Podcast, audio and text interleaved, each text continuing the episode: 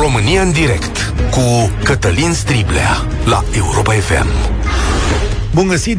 Bine ați venit la cea mai importantă dezbatere din România. Astăzi vorbim despre sentințele de la Colectiv. Le știm? Știm și reacțiile.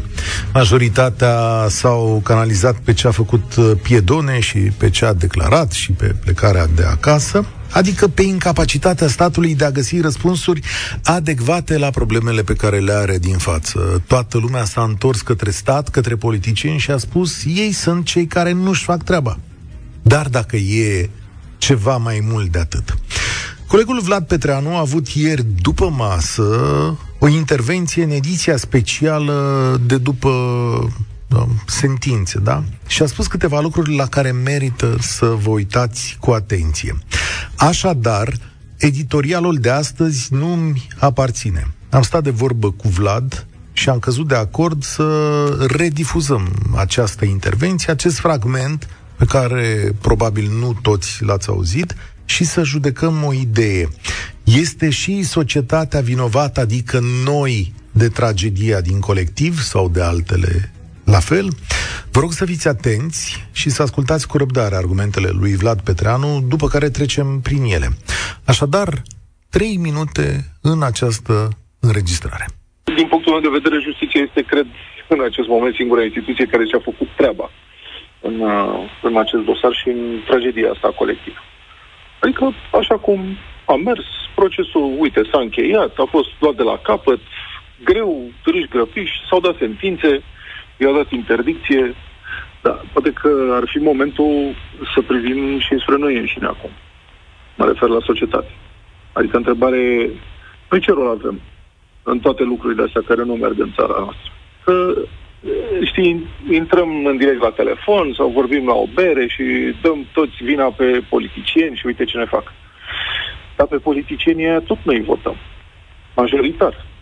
Piedone, care este un infractor fanfaron. Asta este. A câștigat alegerile fluierând. Alegerile locale. Ce l-a votat o culta mondială? Tragedia de la Colectiv a fost, după cum știm prea bine, rezultatul unei foarte lungi și cumplite liste de hai că merge și așa-uri.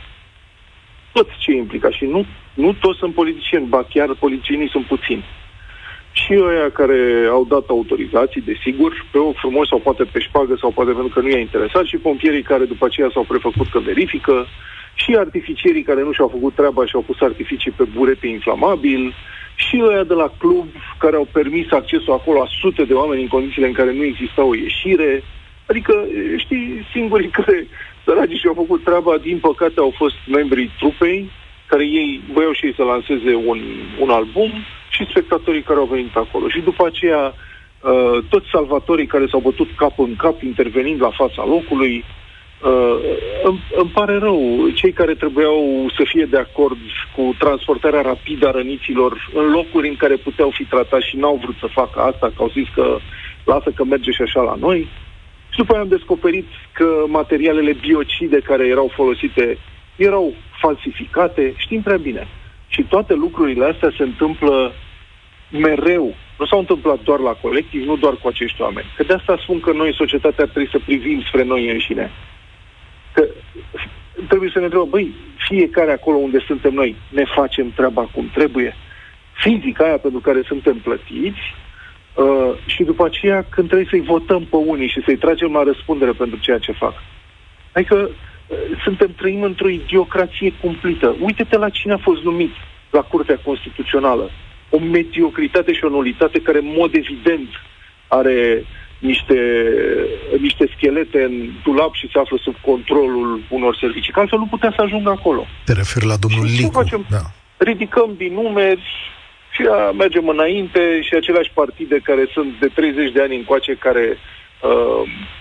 cum să spun, întrețin acest lasă-mă să te las, tot pe alea le votăm din comoditate, din lene, că nu ne interesează pe noi politică. Păi atunci, dacă în țara asta nu reușim să asimilăm lecțiile pe care ni le dă viața, inclusiv lecțiile cumplite pe care ni le dă o tragedie de acest gen colectiv, păi atunci ăsta este rezultatul. Și vom repeta istoria mereu și mereu și mereu, dacă nu reușim să asimilăm. Nu spun că toți, dar pun și eu la lucrurile care se întâmplă. Sunt oameni care își fac treaba corect și alții care dau din numeri.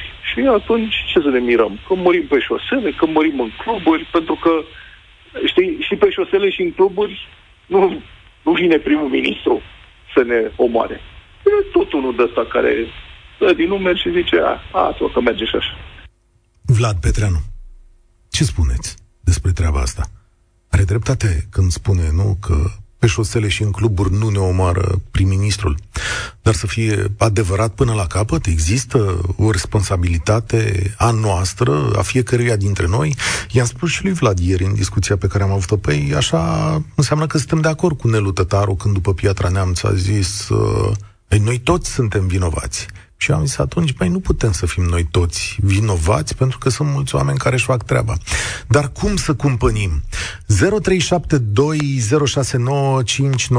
0372069599. Îl repet, 0372069599. Sunteți de acord cu această idee? Este și societatea responsabilă de nenorocirea de la Colectiv sau de altele? Dar, de fapt, care vinovăție este mai mare? Statul care nu verifică sau cei care nu-și fac treaba la locul lor de muncă? Cum gândiți voi? Ce credeți în momentul acesta? Cum arată această privire către noi înșine, așa cum a numit-o Vlad Petreanu? 0372069599. România în direct este și pe Facebook. Mă uit și acolo la mesaje cât pot.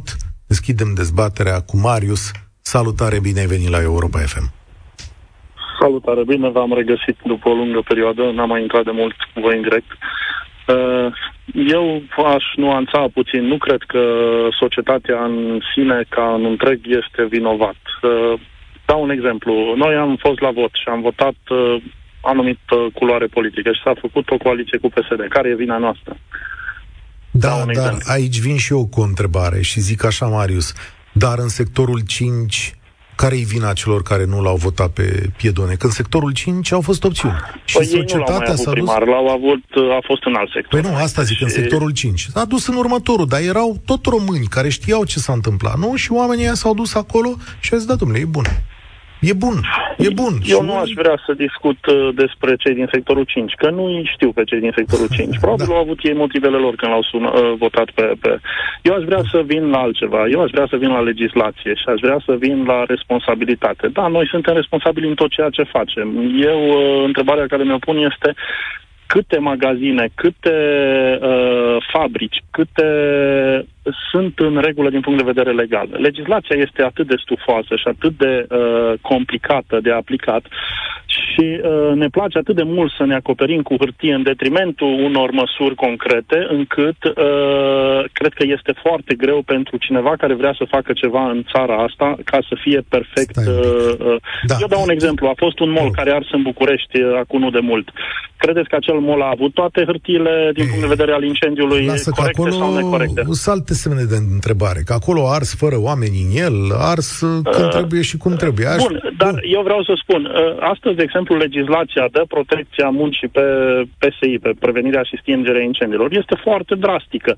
Îți impune niște norme. Ca mic antreprenor, nu cred că ai putea să-ți faci o fabrică dacă vrei să o faci întru totul legal, pentru că investițiile în sistemele de semnalizare, de desfumare, de hidranți, îți costă sute de mii de euro, sunt foarte scumpe de și eu sunt convins că sunt foarte multe fabrici în România care nu lucrează, nu că nu vor să, nu-și permit să lucreze legal. E foarte scump, da.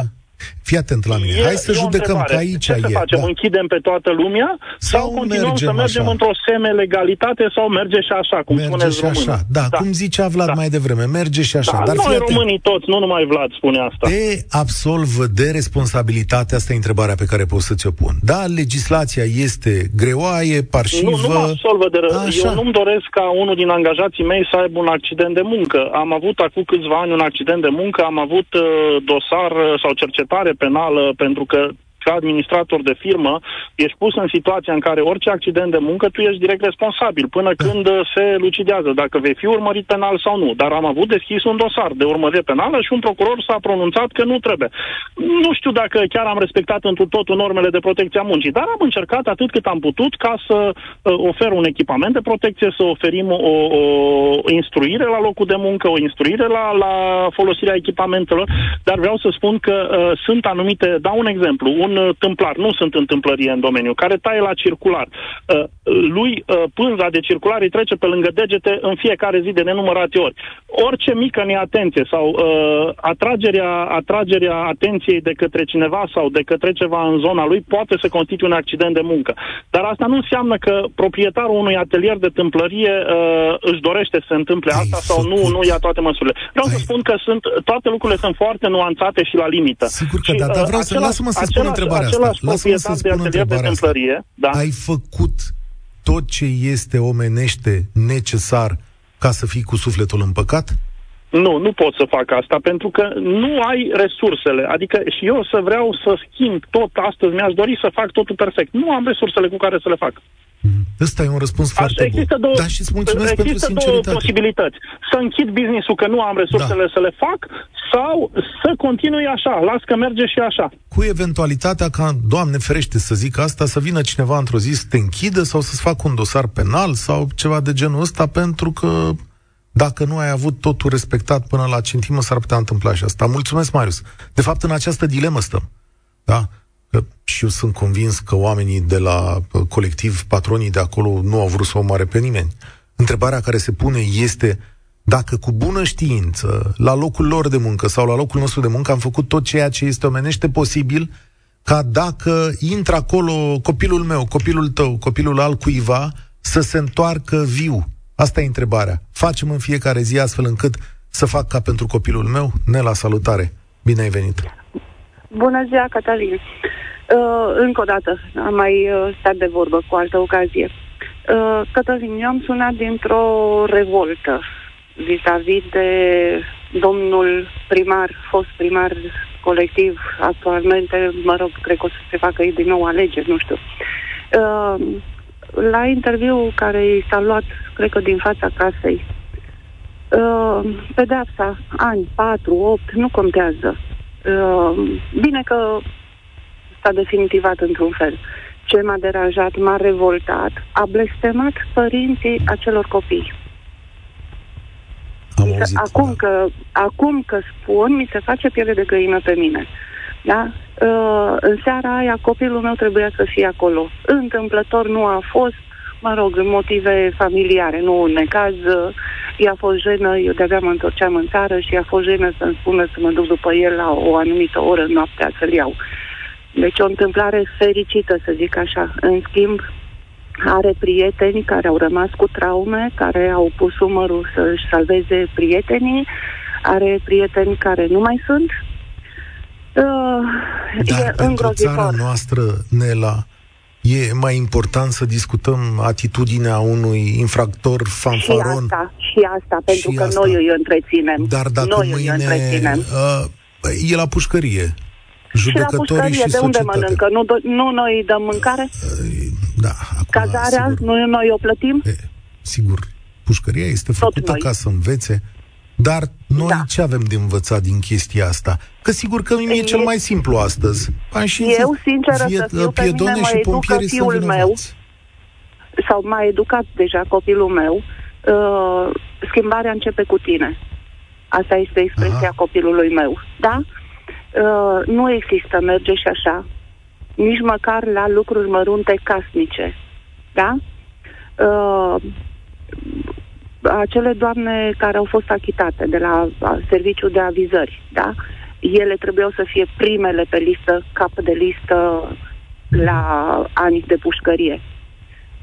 Avizările se fac cu plicul. Da? N-am dat niciodată și eu am avut nevoie de avizări. Nu vreți să știți cât suntem deputați pe drumuri pentru niște avize dacă nu te duci cu plicul.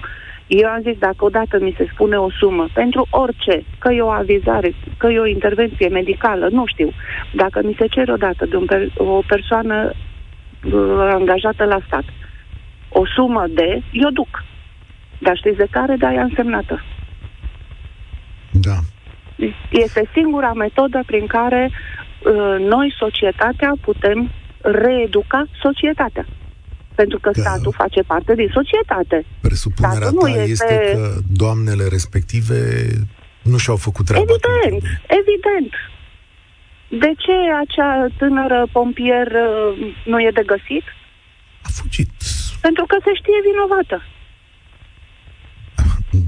E vinovată, nu se știe vinovată. E vinovată. Este și conștientă. Este conștientă. Deci, da? Dacă ar fi fost nevinovată, se ducea la pușcărie liniștită? Acum, în ghilimele, cum s-a dus Piedone, liniștit. Da. Piedone are 60 de ani, aproape, sigur, de la 60 de ani se aplică alte reguli de pedeapsă, are 4 ani, poate să execute 2, cel mult, după care va ieși de acolo, sigur, blestemând și spun din nou. Dar ce înseamnă el la scara istoriei României? Nimic. Exact. Nimic. Noi ce stabilim astăzi este dacă reușim să învățăm ceva din chestiunea asta și dacă și noi, la nivel individual sau ca societate, avem un tip de vinovăție. Nu vreau să o dau în politic, dar există un partid care spune schimbarea începe cu noi.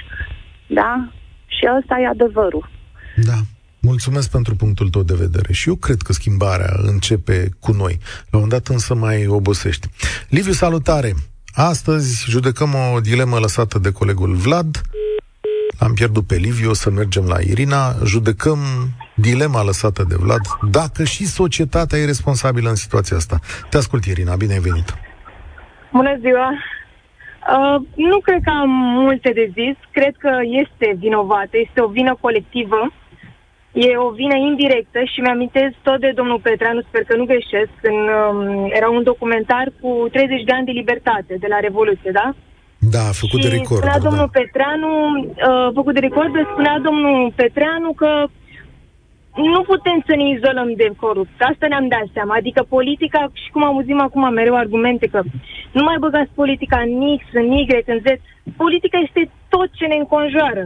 Eu am 20 de ani și Colectiv a fost primul eveniment care m-a determinat să vorbesc așa despre politică, să mă uit în jur, să încerc să-mi dau seama de ce eu nu am această dorință ca tinerii să plec din țară, cum ar veni.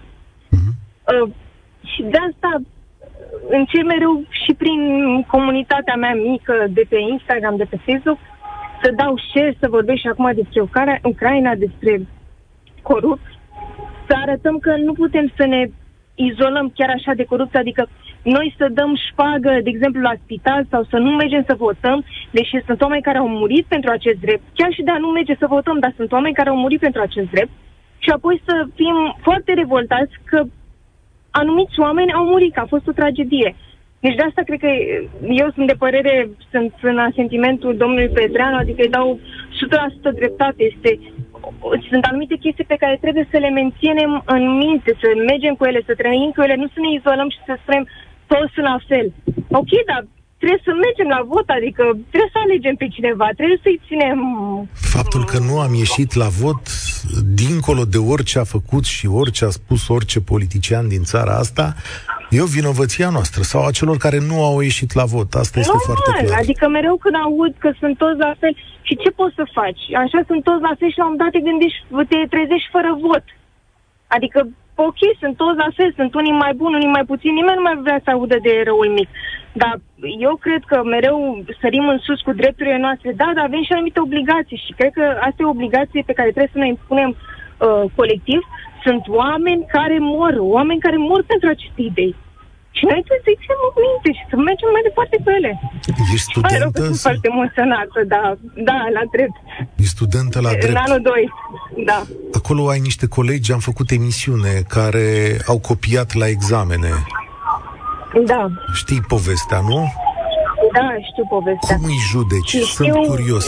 Atât cu povestea, îi judecăm, este tot... ceva din societate, adică putem să mergem și așa. Ce contează că suntem la drept sau noi judecăm Adică sunt vinovați și ești de acord cu exmatricularea lor? Da, deci nu sunt de acord cu ipocrizia la drept. Avem profesori condamnați. Da. Condamnați. Da. Deci ipocrizia este maximă, că a început să vorbească despre facultatea cea mai prestigioasă. Da, sunt profesori condamnați care predau unor elevi care copiază. Despre asta este colectivă în toate părțile, Dacă vrem să nu mai copieze elevi, trebuie să vedem de unde pornește cauza. Și de să nu mai luăm așa în ușurință. A fost mediul online, nimeni nu își dădea seama în anul întâi cât de greu este sau cât de serioasă este treaba. Sunt povești. Știți de ce? Adică este un subiect de așa, este o atmosferă... Da, de merge și așa. Mulțumesc tare mult, Irina. Știți de ce am pus în discuție această... cum să zic, plagiat? Copiatul, exmatriculările de la Facultatea de Drept, pentru că acolo încep lucrurile. Să știți că răul nu vine în viețile noastre, sau delăsarea, sau lucruri prost făcut, nu vine deodată, într-o zi. Cum aș veni eu aici cu domnul Sorin Niculescu, care mă asistă la emisiune, și hotărâm noi într-o zi că astăzi facem mai puțină treabă, sau că o dăm în bară, sau că facem prost, sau că ne schimbăm ideile, sau că mințim, sau că facem lucruri de-astea. Așa și cu studenții de la drept. Păi ei n-au hotărât în ziua aia că vor copia. Ei o făceau mai de mult și urmau să o facă și pe mai departe. Și când în viață alegi scurtăturile, la un moment dat, fiecare scurtătură se adună. Și la un moment dat spui, bă, da, ai văzut că merge și așa? Pentru foarte mulți dintre conaționalii noștri, pentru unii dintre noi, asta poate să fie un stil de viață, un stil de guvernare, un stil de a face politică. Pentru foarte mulți dintre noi... lucrul bine făcut, scuzați-mă că l-a confiscat și pe ăsta domnul Iohannis și l-a murdărit, da? Dar lucrul bine făcut pentru foarte mulți români e bine făcut, dar răul vine așa, pas cu pas cu pas. Nu în ziua aia, nu, pompierii nu în ziua aia s-au uitat ei în club și au zis pentru prima dată, băi, pe ăsta îl lăsăm. Cum nici patronii clubului nu băgau în clubul ăla pentru prima dată peste limita de oameni, adică peste 400. Mai făcuseră ei treaba asta odată. Eu cred că despre asta e vorba în mare.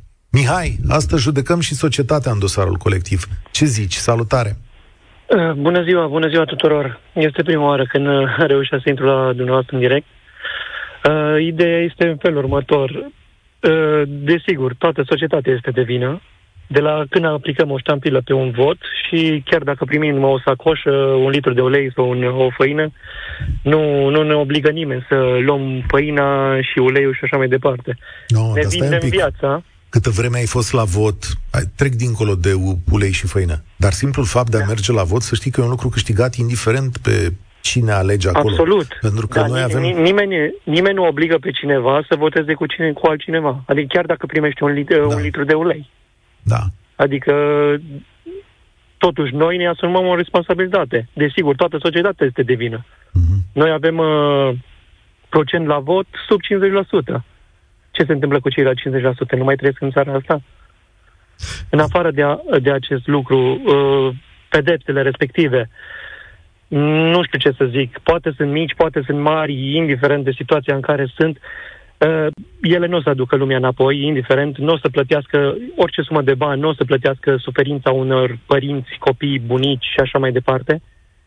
Iar în legătură cu normele de SSM și SEI, și eu sunt antreprenor, am împreună cu soția peste 6 firme și respectarea sunt și apicultor. De exemplu, eu am o stupină într-un anumit spațiu. No, albinele mele depășesc spațiul respectiv. Dacă o albină de-a mea înțeapă pe cineva în afara stupinei și acea persoană moare, cine este tras la răspundere? Tu. Știi bine, eu. Nu? Da, tu. Ei. Da, asta da. E legea, adică așa e, bine. La albine, exemplul tău este pur ipotetic, să nu înțeleagă cineva acum că o să se și identifice sau, mă rog, dar să pot. Au fost cazuri în care roiuri de albine au omorât oameni și atunci s-au stabilit vinovății în anumite situații. Da. E ok. Și acum vine problema următoarea. Din punctul meu de vedere, eu pentru 100 de familii de albine aș avea nevoie de cel puțin un hectar de pământ. Mm-hmm. Există fonduri europene. Nu se dau pentru așa ceva. Înțelegeți? se dau pentru pământ, se dau, dar nu pentru așa ceva, special pentru treburile astea. Și treaba de apicultor este una foarte, cum să zic eu, dacă ești alergic la venin, indiferent cine ți intră în o gradă, există o posibilitate de fatalitate. O posibilă fatalitate. Deci este foarte periculoasă. La fel ca orice fel de servici. Dacă pui un șofer, de exemplu, să meargă să facă un comision, să meargă din punctul A în B, nu se asigură, faci un accident, Doamne ferește, se întâmplă ceva, ești tras la răspundere, fiind administrat. Da, așa este. Acum, vina este a tuturora, că tu dacă nu te duci cu șoferul respectiv, nu-i zici să puneți centura, respecte normele. Fiecare trebuie să fie responsabil. Desigur, noi avem și drepturi, cum zicea și vorbitoarea dinaintea mea, dar avem și obligații. Mihai. Sunt și președinte de asociație. Vreau să fac foarte multe lucruri. De exemplu, se presupune că tu ai făcut în toate aceste situații, cum s-ar zice pe limba dreptului, diligențele, adică tu ai făcut tot ce este necesar ca lucrurile astea să nu se întâmple. Știu, uneori legea te poate judeca la centimă sau la articol sau la literă, zi cum vrei.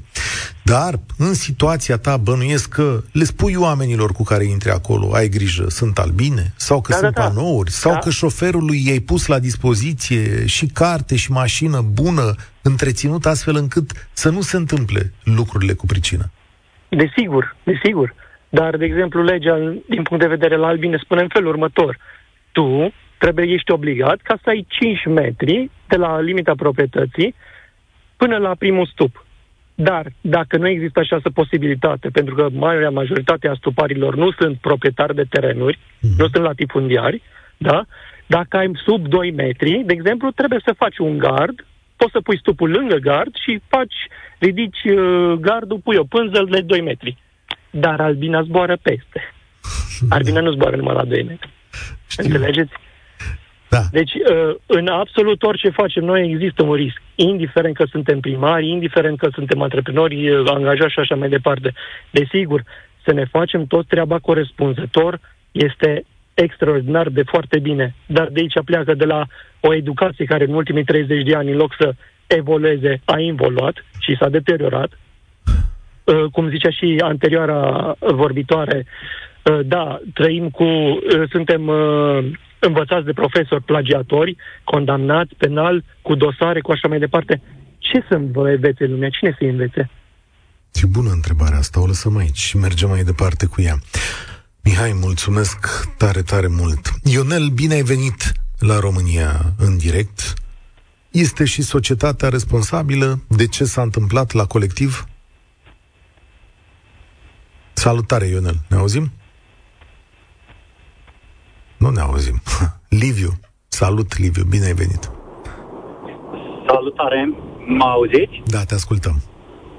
Salut, Liviu este numele meu și voiam să discut două aspecte, să dezbatem, de fapt, două aspecte. Primul aspect ar fi cel legat de societate, dacă societatea este de vină. Și aici aș fi un pic imparțial, și da și nu.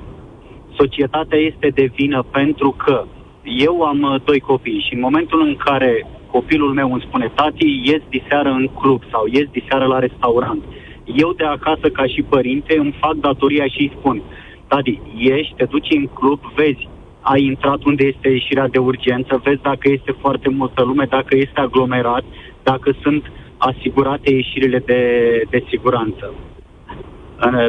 Pe cealaltă parte, noi ca și populație, în momentul în care mergem la vot, primul punct pe care luăm în calcul este platforma pe care politicienii ne-o împing în față, programul de guvernare. Da. Și atunci, în momentul în care pui ștampila pe cineva, te uiți, ok, ce vrea ăsta să facă? Are niște idei bune, face ceva considerabil pentru mine.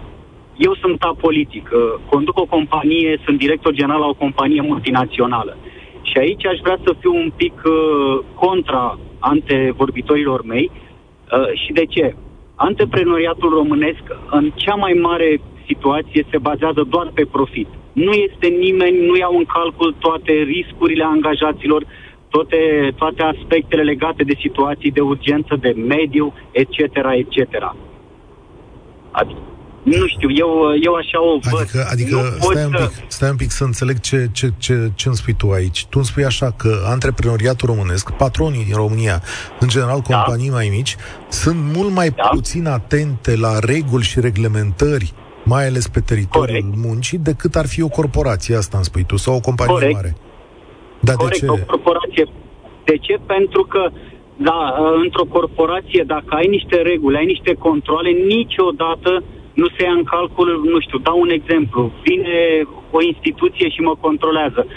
Ok, mergem la masă, cât mai închideți ochii sau cât mă costă ca să fac, să treceți cu vederea. Nu, în corporație este foarte strict.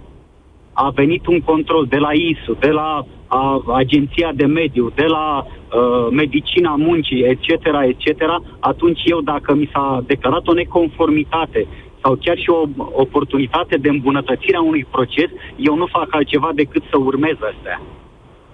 Da. Fac analiză de riscuri pentru a asigura siguranța oamenilor la locul de muncă destul de des. Și chiar faci lucrul ăsta sau e o chestiune doar de hârtii? Adică... Nu este o chestiune de hârtii. De ce? Eu merg pe principiu împământenind încă de la tata. A spus, băi, tu trebuie să dormi noaptea liniștit. Ca să poți dormi noaptea liniștit, trebuie să știi că ce ai lăsat în urmă la terminarea orelor de program, când ai plecat dintr-o fabrică, trebuie să știi că rulează în condiții normale, fără a pune în pericol oamenii pe care tu îi ai acolo și muncezi zi de zi. Da. Mulțumesc pentru atitudinea ta și îți doresc spor la treabă. Cred că asta e atitudinea corectă. Poate ar trebui să discutăm la un moment dat, fără a face o învinovățire de o parte sau de alta, care e atitudinea față de reguli în corporații și la antreprenoriat. Ne-ai lăsat dilema asta aici. Am și eu niște bănuieli, dar în același timp n-ar zice că toate corporațiile sunt pâinea lui Dumnezeu, adică că respectă totul fir a păr. Sunt convins că mai sunt și greșele. Ionel s-a întors. Salutare, cum ne auzim?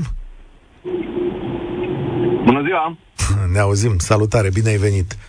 Ne judecăm pe noi. Vlad Petreanu ne-a lăsat aici o dilemă și a zis, hai să ne mai uităm către noi înșine. Da, am auzit înregistrarea, nu ne prea judecăm pe noi, am văzut că ne depărtăm de judecata asta, ne judecăm pe alții.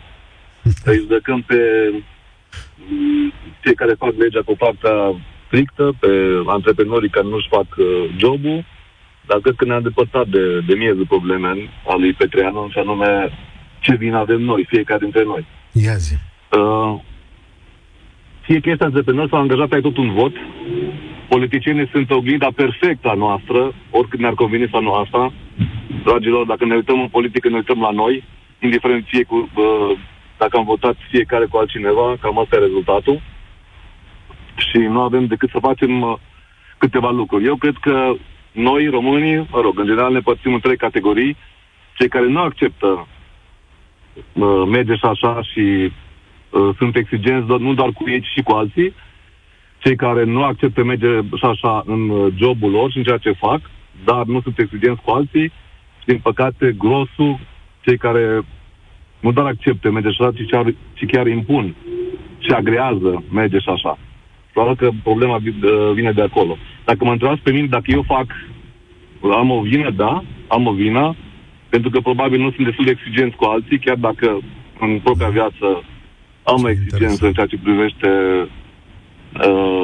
calitatea jobului meu. Cum ar funcționa exigența asta cu alții, Ionel?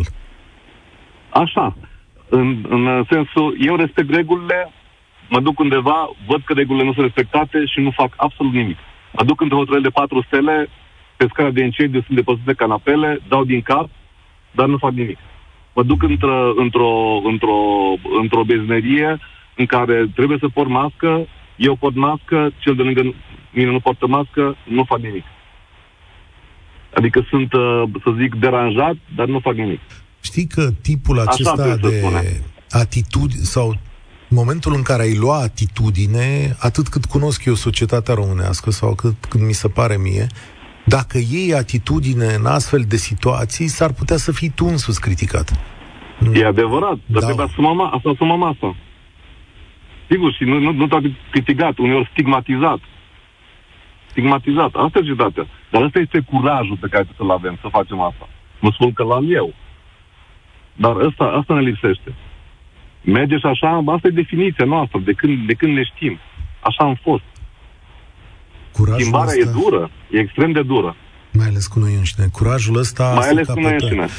ăsta se capătă pe măsură ce societatea se schimbă. Pe măsură ce găsești sprijin în ceea ce faci, pe măsură ce mai găsești pe cineva lângă tine să spună la fel. Dar curajul ăsta dispare atunci când cei din fața ta, cei de lângă tine sau cei de pe Facebook spun: dar lasă-mă, Ionele, ești nebună? Te doare pe tine că sunt canapele pe scara de incendiu? Da, mă doare. Da. Le răspund la cei oameni, da, mă doare și trebuie să vă doare și pe voi. Da. Aici se face diferența, exact în punctul acesta. Da, și l-ai numit foarte bine. Când suntem cu toții vinovați, ăsta este adevărul. Nu știu dacă pedepsele care le-au luat cei sunt reale sau nu, 10, 4, 5 ani cât or fi luat. Justiția s-a făcut treaba. Mai încolo suntem noi. De aici mai departe. Să acceptăm asta. În fiecare zi. Să acceptăm asta și nu facem asta. Mulțumesc mult, Ionel.